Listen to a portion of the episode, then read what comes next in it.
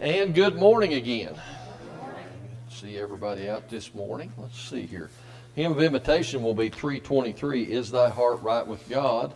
And are you doing children's church now? Yeah. So uh, t- 12 and under for children's church. Got a good crowd. Keep an eye on them, Zeke. Make sure they stay in line, buddy, okay? All righty. Well, certainly good to see everyone out this morning. Uh, good to be here with you. And if you're logging into Facebook or onto YouTube, we want to welcome you and invite you to be with us uh, anytime that you can. And it's always a privilege to share in God's Word with you. It, uh, as I hadn't paid attention to the song list this morning until uh, Tony let me know that he wouldn't be able to be here, so I went and checked what songs we were going to sing, and I said, "Well, that Jesus is coming soon." I said, "Well, that that ties in perfectly with my message this morning." Of course, there was no planning, pre-planning done on that, but that's really what I want us to be thinking about is what the words of this song is saying here that Jesus is coming soon, because as we know, this past week has found us hearing a lot about Afghanistan and uh, trying to get the people out of there. And, and the Taliban saying that, you know, we're not going to persecute or punish anybody, but you hear reports and stories that that's exactly what they're doing. Uh, don't hope it's not true. Uh, past uh, experiences tells us it probably is true. And many of those people uh, are family members or individuals that helped uh, our soldiers out while they were there. Uh, maybe sons and daughters, nieces, nephews, cousins, friends may have come in contact and befriended some of these very people. And maybe they helped get those same people back home safe and alive. More importantly than that is there are Christians in Afghanistan that are being, or if they're not being persecuted, they will be persecuted because this sheer Sharia rule, Sharia law that they're talking about is non tolerant of Christianity. That's something that we all need to be concerned with and all need to be praying, not only for Afghanistan, but countries all around the world where Christians are this very day being persecuted for no other reason than their faith. We have it really good here. We have it really good that we don't have to worry about that. I have heard reports that there's a television show host uh, that uh, raised about $22 million from his listeners to get to go toward getting people pulled out of Afghanistan. I read this morning that that uh, President Biden had activated the uh, the airlines into the civil service uh, section uh, where they can kind of I won't, the word commandeer is not correct to use, but where they have the airlines pr- pr- provide planes and pilots to fly these people out. So maybe they're going to be able to get more and more people out of there that don't want to stay and live under those conditions. With that in mind, and, and we think about it and we hear about it, I want us to ask ourselves these questions. And this all relates to if Jesus came back today. If Jesus came back today, do you believe that God is satisfied with our efforts, what we do as Christians? Are we truly doing all that we can do to tell people about or show or be Jesus to those around us? Am I living like I'm a Christian? Because sadly, some of these folks are going to have, that we're talking about, they're going to face that question.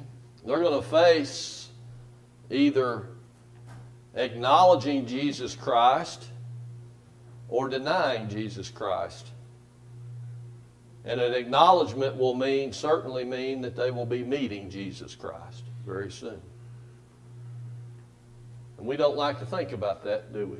We don't like to think about life coming to an end. Though it's all around us, we hear about it, they smother us to death with statistics about it. But life will end for each of us someday. It is appointed once unto man to die, and then the judgment's what the scripture says. So we all have an appointed time. And I want to look this morning as we think about and ask ourselves the question if Jesus came back today, what would he find me doing? What would Jesus find me doing if he returned today, this very moment? Well, he would find all of us in, in church offering up our worship, hearing from the scriptures, which I would think would be pleasing. He would find others on Facebook watching live. I think that would be pleasing. He would find others that have no regard toward his service and his word. That's sad. And that's where we come in. Because maybe we're in contact with people that, that are that way. That Sunday's just another day. Sunday's a day off from work. Sunday's a day to go do fill in the blank. Because I'm not going to condemn any action. Because we are called to, to come together and meet on the first day of the week as the disciples did. And we are. For the breaking of bread and prayers. And we're edifying or encouraging each other through the word. That's the same things they were doing just when Jesus had left. They were meeting at the same way. And we have to be willing to share that with others. So turn with me, if you will, over to Luke, Gospel, the Gospel of Luke, chapter 5, a very familiar piece of Scripture. And we're going to look at Peter's example of what we should be doing, what I hope Jesus would find us doing when he returns. We'll read the first 11 verses said very familiar to you, the miracle of the fishes. And it came to pass that as the people pressed upon him to hear the word of God, he stood by the lake of Gennesaret and saw two ships standing by the lake, but the fishermen were gone out of him and were washing their nets. And he entered into one of the ships, which was Simon's, and prayed him that he would thrust out a little from the land, and he sat down and taught the people out of the ship. Now, when he had, had left speaking, he said unto Simon, Launch out into the deep and let down the nets for a draught. And Simon answering said unto him, Master, we have toiled all the night and have taken nothing. Nevertheless, at thy word, I will let down the net. And when they had this done, they enclosed a great multitude of fishes, and their net brake. And they beckoned unto their partners which were in the other ship that they should come and help them. And they came and filled both of the ships so that they began to sink. And when Simon Peter saw it, he fell down at Jesus' knees, saying, Depart from me, for I am a sinful man, O Lord. For he was astonished, and all that were with him, at the draught of fishes which they had taken. And so was also James and John, the sons of Zebedee which were partners with Simon. And Jesus said unto Simon, Fear not, from henceforth thou shalt catch men. And when they had brought their ships to land, they forsook all and followed him. So, what do we see here? I mean, we know this. I've preached on this before. We'll try to do it a little different this morning because it's, it's a little different angle. But we know this passage of Scripture. We know about Jesus at the beginning of his ministry seeking out disciples or followers. Jesus came looking for workers. He found Peter. What did he find Peter doing? The scriptures tells us that he and his partners were cleaning their nets. They'd already fished, as we found out throughout the rest of the story. He was cleaning his nets, preparing for the next day's work. And that's something that we don't often think about whenever we hear this passage of Scripture. Peter had no intention of being following Jesus prior to Jesus coming down. Because Peter was cleaning his nets out. He was going to go fish the next day. That's how he made a living. If you were a craftsman and you had to have tools, and you would compare that to cleaning up your tools to put away for the next day's work. And that's what Peter was doing.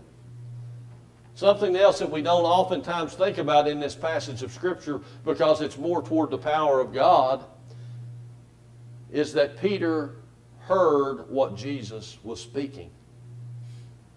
He asked him to let, uh, let me borrow your boat so I can get away from all these folks. The crowd was pressing in on him. He still had teaching to do, and Peter let him get in the boat and he pushed out from the bank so that he could address the crowd. Peter was a captive audience. He was hearing what Jesus was teaching, just like the people on the shore were hearing what Jesus was teaching. This man who had no intention of following Jesus, the only thing he was concerned about was getting his nets cleaned up, going home, laying down, going to sleep. And then he hears the word of Jesus, the truth of the scriptures as we know it now. And what happens? It changes his whole perspective, it changes his whole life. And that's what we can look at that's what we can gather from this little passage of familiar scripture. Because coming in contact with Jesus, the truth of Jesus through His Word, the Jesus in us being Jesus to people, it causes a response. And we see that response in Peter. The first thing we'll see is that uh, he had to be available. Verses 3 and 4. And he entered into one of the ships, which was Simon's, and prayed him that he would thrust out a little from the land, and sat down and taught the people out of the ship. And when he had left speaking, he said, Now launch out into the deep and let down your nets for a draft. He was available. He just met him. He didn't, probably had heard of him. But from what we can gather, the, what the scriptures tell us, they just really had met. He didn't know this Jesus fella. It was an interruption to him to allow Jesus to get in his boat because he was probably working on getting his boat ready for the next day's work. But Jesus, Jesus came and called him. Let me use your ship, Simon. I need to get a little distance here. And he did. He did. He allowed him to use that ship. Now, notice what the response was the first time he came in contact with Christ. He made himself available. I'm available. That response, he changed him.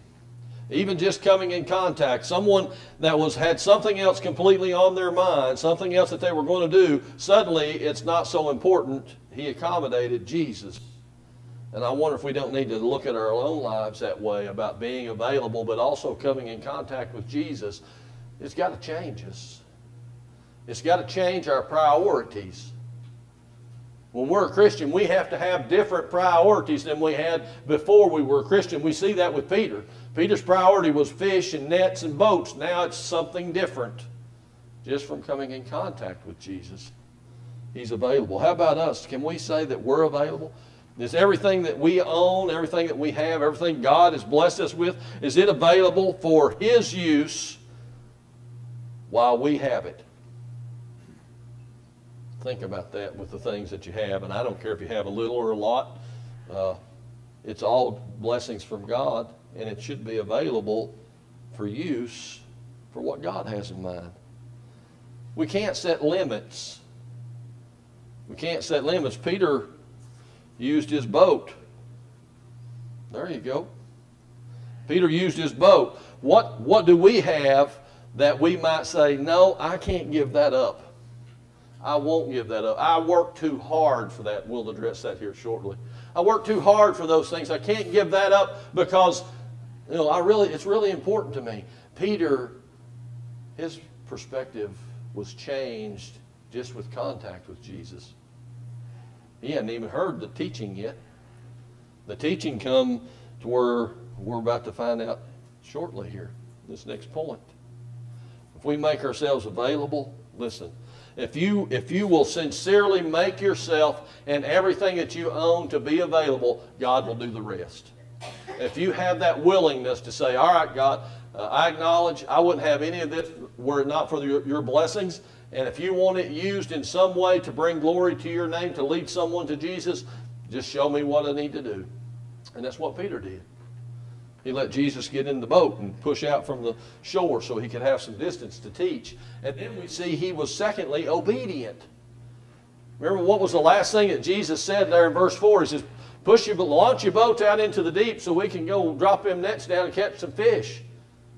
And what was Peter's response in, in verse 5? Let's look at that.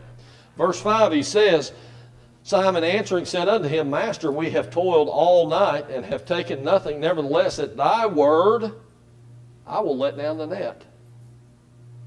My experiences tell me, Lord, that that we're not going to do any good because I just come in from there. I just was cleaning my nets.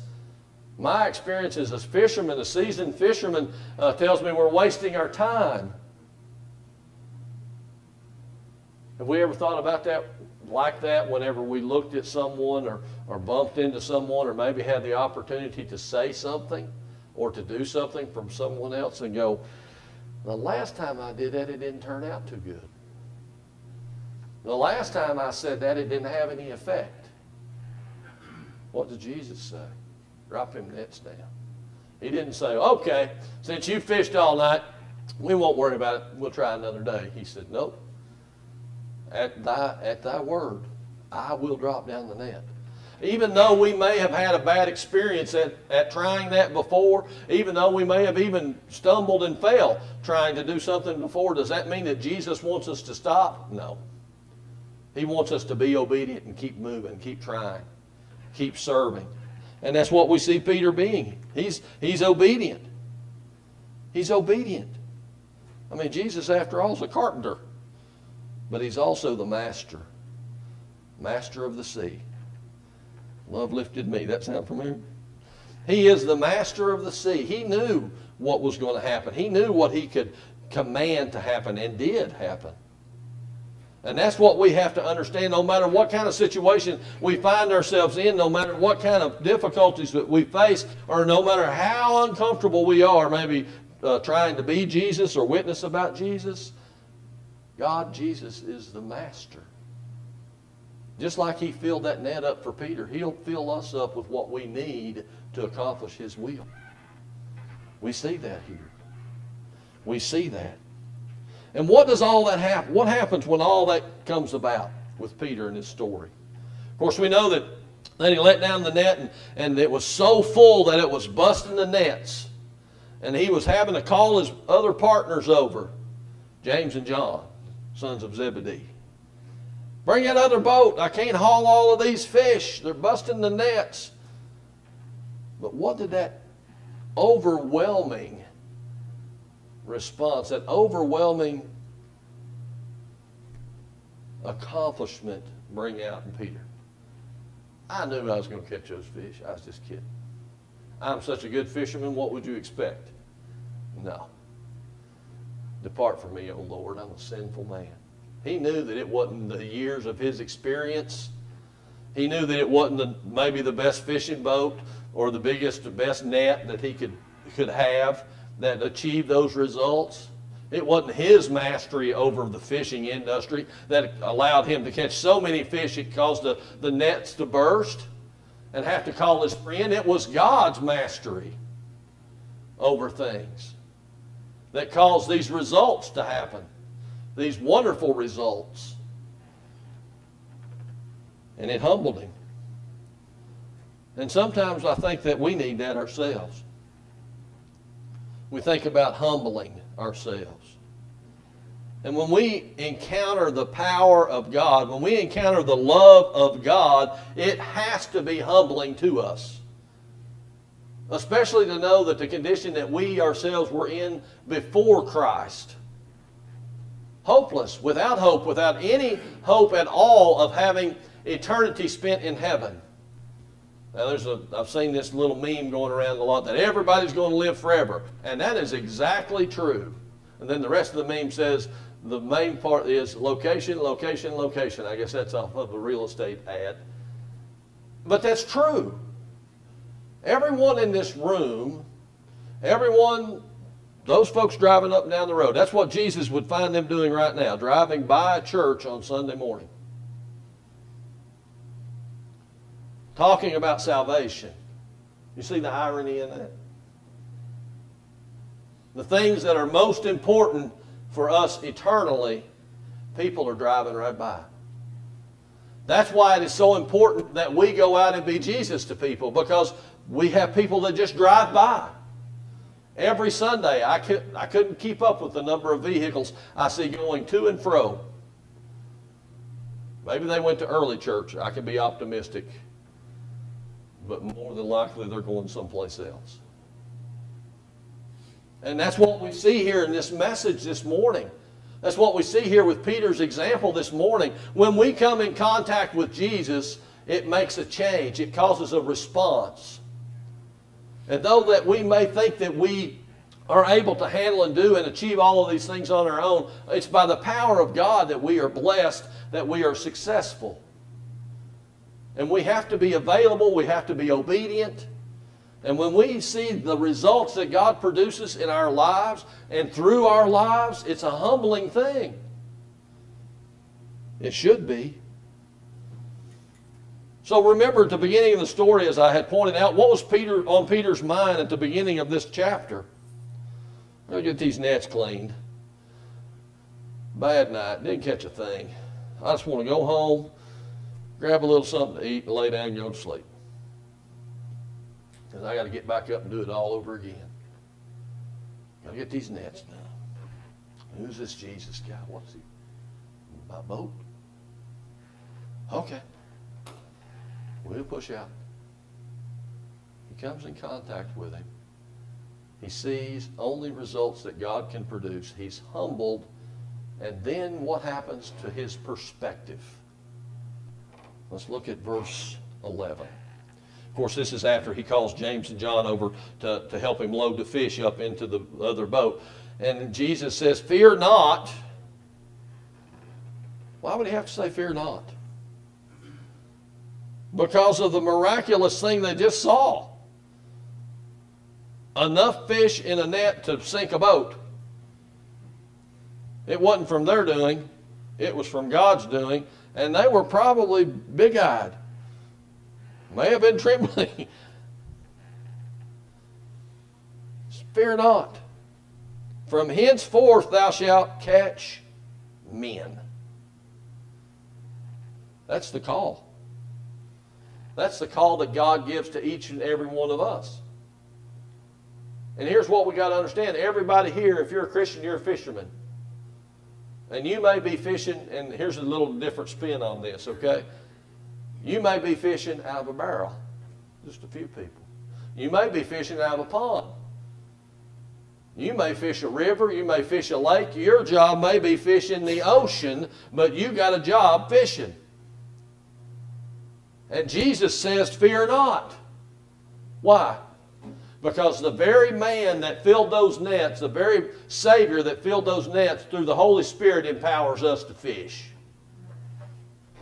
He empowers us to drop our line, whether it's that little bucket or if we're casting out into the ocean, it doesn't matter. And, and what's it do? It makes us change our perspective in life altogether. Because Peter was just going fishing the next day, and Jesus says, Nope, you'll be catching me in verse 11. And when they had brought their ships to land, they forsook all and followed him. What was he doing? He was cleaning nets. Don't care about them nets all of a sudden. What, what about them boats? That was his investment, his livelihood. Don't need them boats either. What about the fish that was on the boats? They didn't talk about doing anything with the fish. They forsook everything. That means the investment that they had in the equipment and the, the money, the revenue they would have received from the fish that loaded down the boat. None of that was important anymore because they were going to be serving Jesus. That was their main priority. And thank God that Peter did. Because we're going to look at this last point here to see and listen to and think about Peter. And this was where it all began with him. Was he a perfect guy? No. Remember him from Wednesday night, if you've been studying along with us? Before the, the rooster crows three times, you'll deny me. Oh, I'll never deny you, Lord, uh, even unto death. He denied him three times, just like Jesus, the man that filled the nets, told him he would. But then he came back when they were after the resurrection, and he asked him if he loved him three times and restored him. Because that's the kind of love that lifted me. I was sinking deep in sin, far from a peaceful shore. That's the kind of love that God has. That's the kind of love that Jesus has, is that even though we can slip and stumble and fall, we can be restored and back to service. Let's look at our last point here. Of course, remember, we've got to be available, be humble, we got to be willing, and then finally, we got to be on the lookout. 1 Peter chapter 2, verse 12. And listen to what he writes here. And this is something for all of us to remember.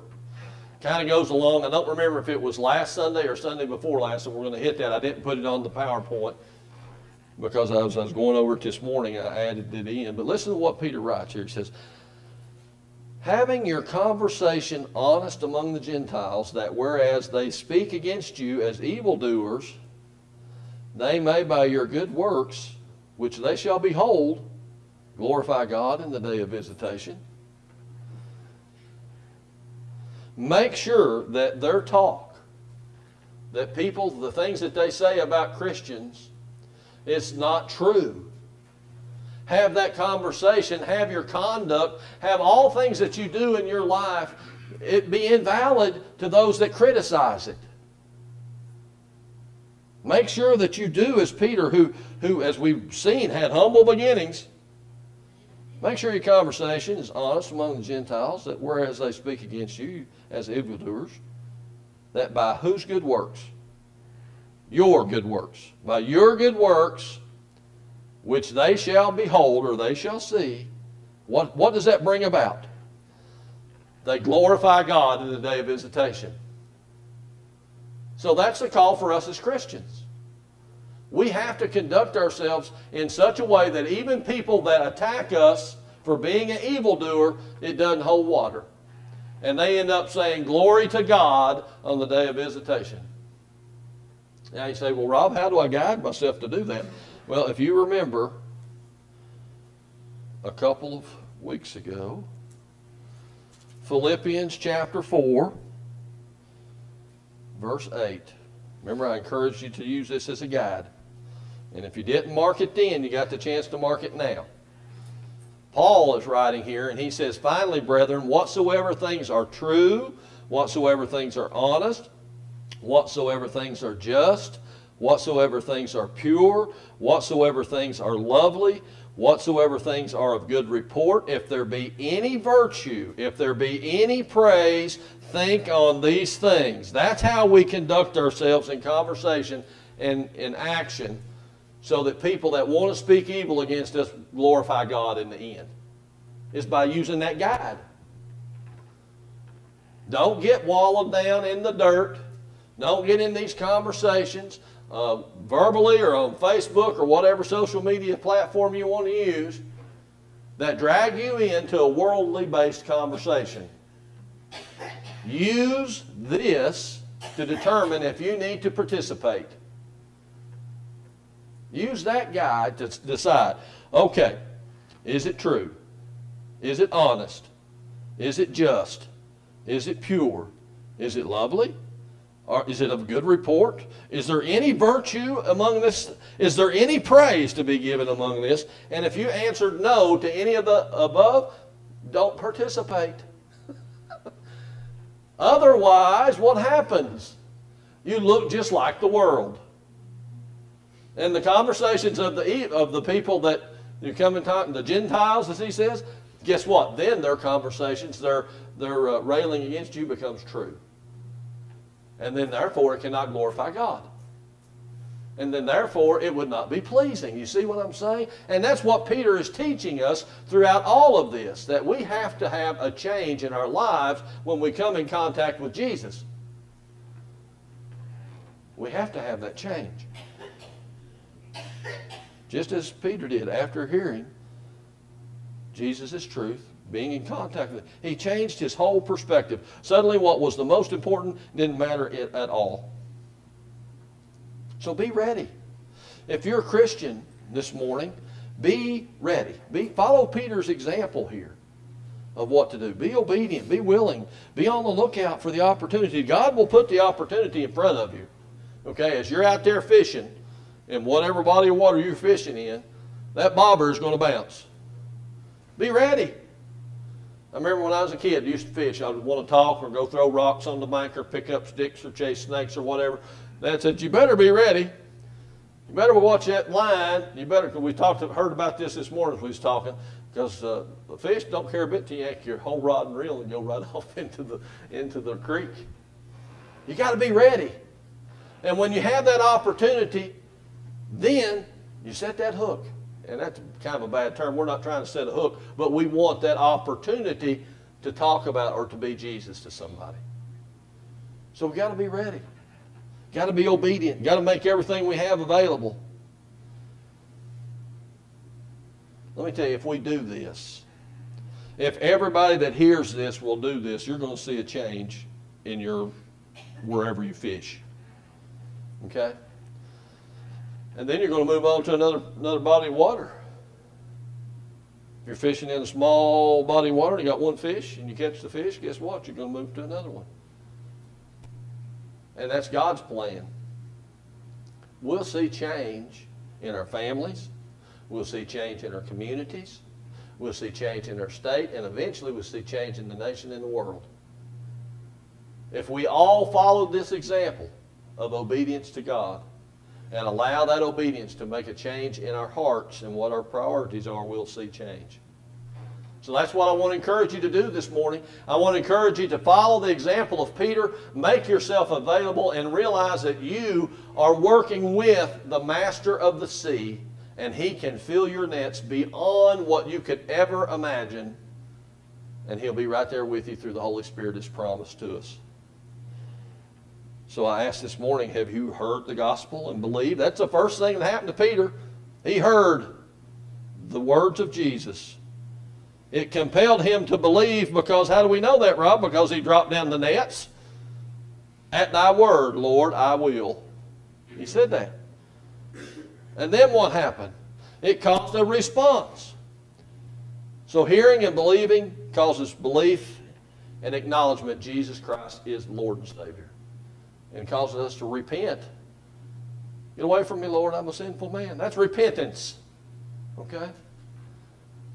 And once we, once we repent of our sins and confess Christ as Savior, we're buried with Him or like Him in the death in baptism. We receive the forgiveness of sins and the gift of the Holy Spirit, which is our guide, which is Jesus with us while He's apart from us. And then we are raised a new creature, changed. And we live faithful. Faithful until Christ returns or until we're called away. Now, maybe you've done that already, and you realize, you know what? Uh, I've been pretty poor fisherman. I need to change. I need to get the rods and reels back out. I need to go fishing. And I need to be ready for when that bobber starts bouncing. And if that's the case for you, I want to encourage you today to do that. But let us all walk out of here resolved that we're going to allow our contact with Jesus to change our lives and invoke a response. Because that's the example that's been set before us. We're going to sing Hymn of Invitation 323 Is Thy Heart Right with God? And I want to encourage you, if you have a decision to make, to come as we stand and sing. First in the third verse.